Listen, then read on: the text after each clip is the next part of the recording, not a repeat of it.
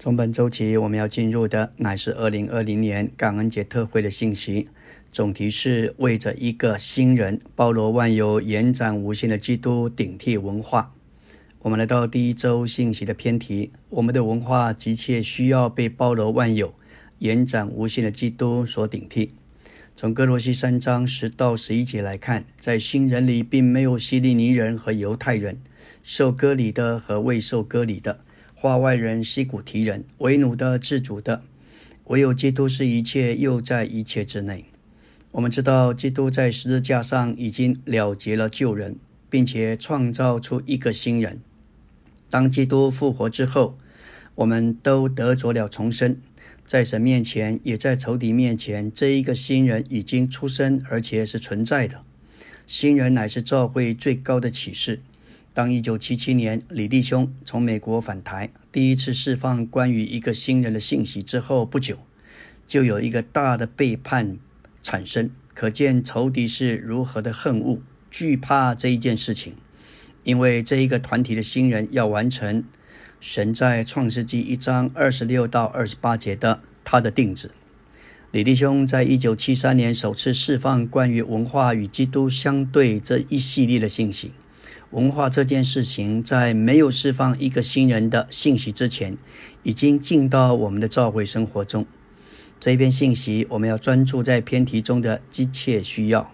在这里有一个急切需要，我们该转向主，让主的灵在这里自由的运行，将基督天上执事里那急迫性传输给我们。今天我们来到时代终结的时刻，需要我们急切的需要。关心的事就是文化这一件事情。每一个地方都有其特别的文化。当人在地上成长，就需要照着那地方的文化长大。但那些完全是在旧人里，指的恢复在地上要完成神的经纶，不是照着文化，那是旧人，并且会带进分裂。而新人乃是照着哥罗西三章四节所说，基督是我们的生命。这都是我们的构成成分。我们需要经历这位包罗万有、延展无限的基督，他要来顶替文化，这是我们今天急切的需要。在纲目第一大点，使徒保罗写信给哥罗西，乃因着哥罗西的教会已经被文化渗透，并且圣徒们被文化打岔，离开了基督。当时哥罗西一带的文化包含了。希伯来宗教、希腊哲学、禁欲主义、神秘主义和智慧派的学说。保罗在哥罗西三章十一节说：“在新人里，没有希利尼人和犹太人，受割礼的和未受割礼的，化外人、西古提人。”在这儿，受割礼和未受割礼的指的是宗教，而化外人和西古提人关系到文化，因此。哥罗西书指明，基督最终的代替品乃是我们的文化。在哥罗西教会，文化已经充斥在教会中，顶替基督，并且将圣徒掳去。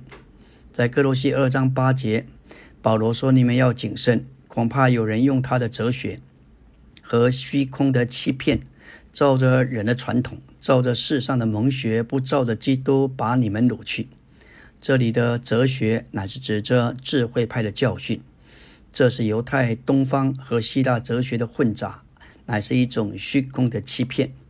在使，人的传统与文化有关，以文化为其根源。在哥罗西智慧派教训的根源乃是人的传统，不是根据神圣的启示，乃是根据人传统的做法。神的仇敌利用文化要来顶替基督。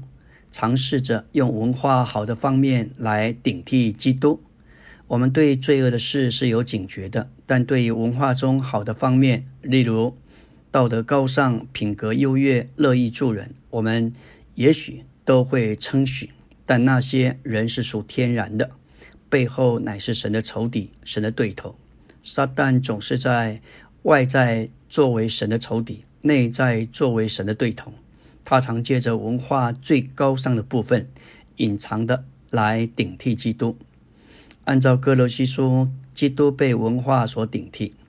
哥罗西书所指明，基督最终的代替品乃是我们的文化。这里有一个原则，说到顶替这一件事，这就是低基督的原则。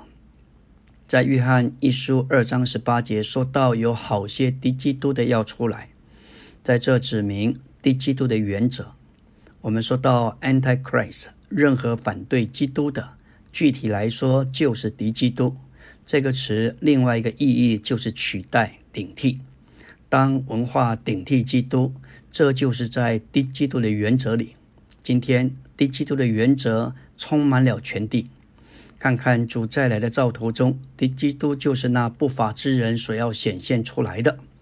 消极的不仅借着不义不法，使这个整个社会国家动荡不安；另一方面，也借着文化要来顶替基督，拦阻新人实际的在地上出现。教会本该是一个充满基督，并由基督所构成的家，而哥罗西的教会竟然被文化侵入。在神眼中，除了基督，没有一样东西算得了数。如果撒旦不能用邪恶的事物来腐化我们，神知道撒旦就会尝试用文化好的方面来顶替基督。但这些好的方面并不是基督自己这一个人位，而是狡猾的代替品。我们若在神圣启示的光中，就会领会哥罗西书的背景恰好符合今天的光景。这卷书不只是为着哥罗西的圣徒，也更是为着我们所写的。我们所唯一要走的路，乃是十字架的路。十字架是窄路，也是高速公路。对不愿背十字架的人来说，十字架就是一条窄路；但对甘心走这条道路的人，十字架就成了高速公路。我们需要经过十字架，而成为一无所事、一无所有、一无所能。否则，我们的所事所有所能，也会成为基督的代替。阿门。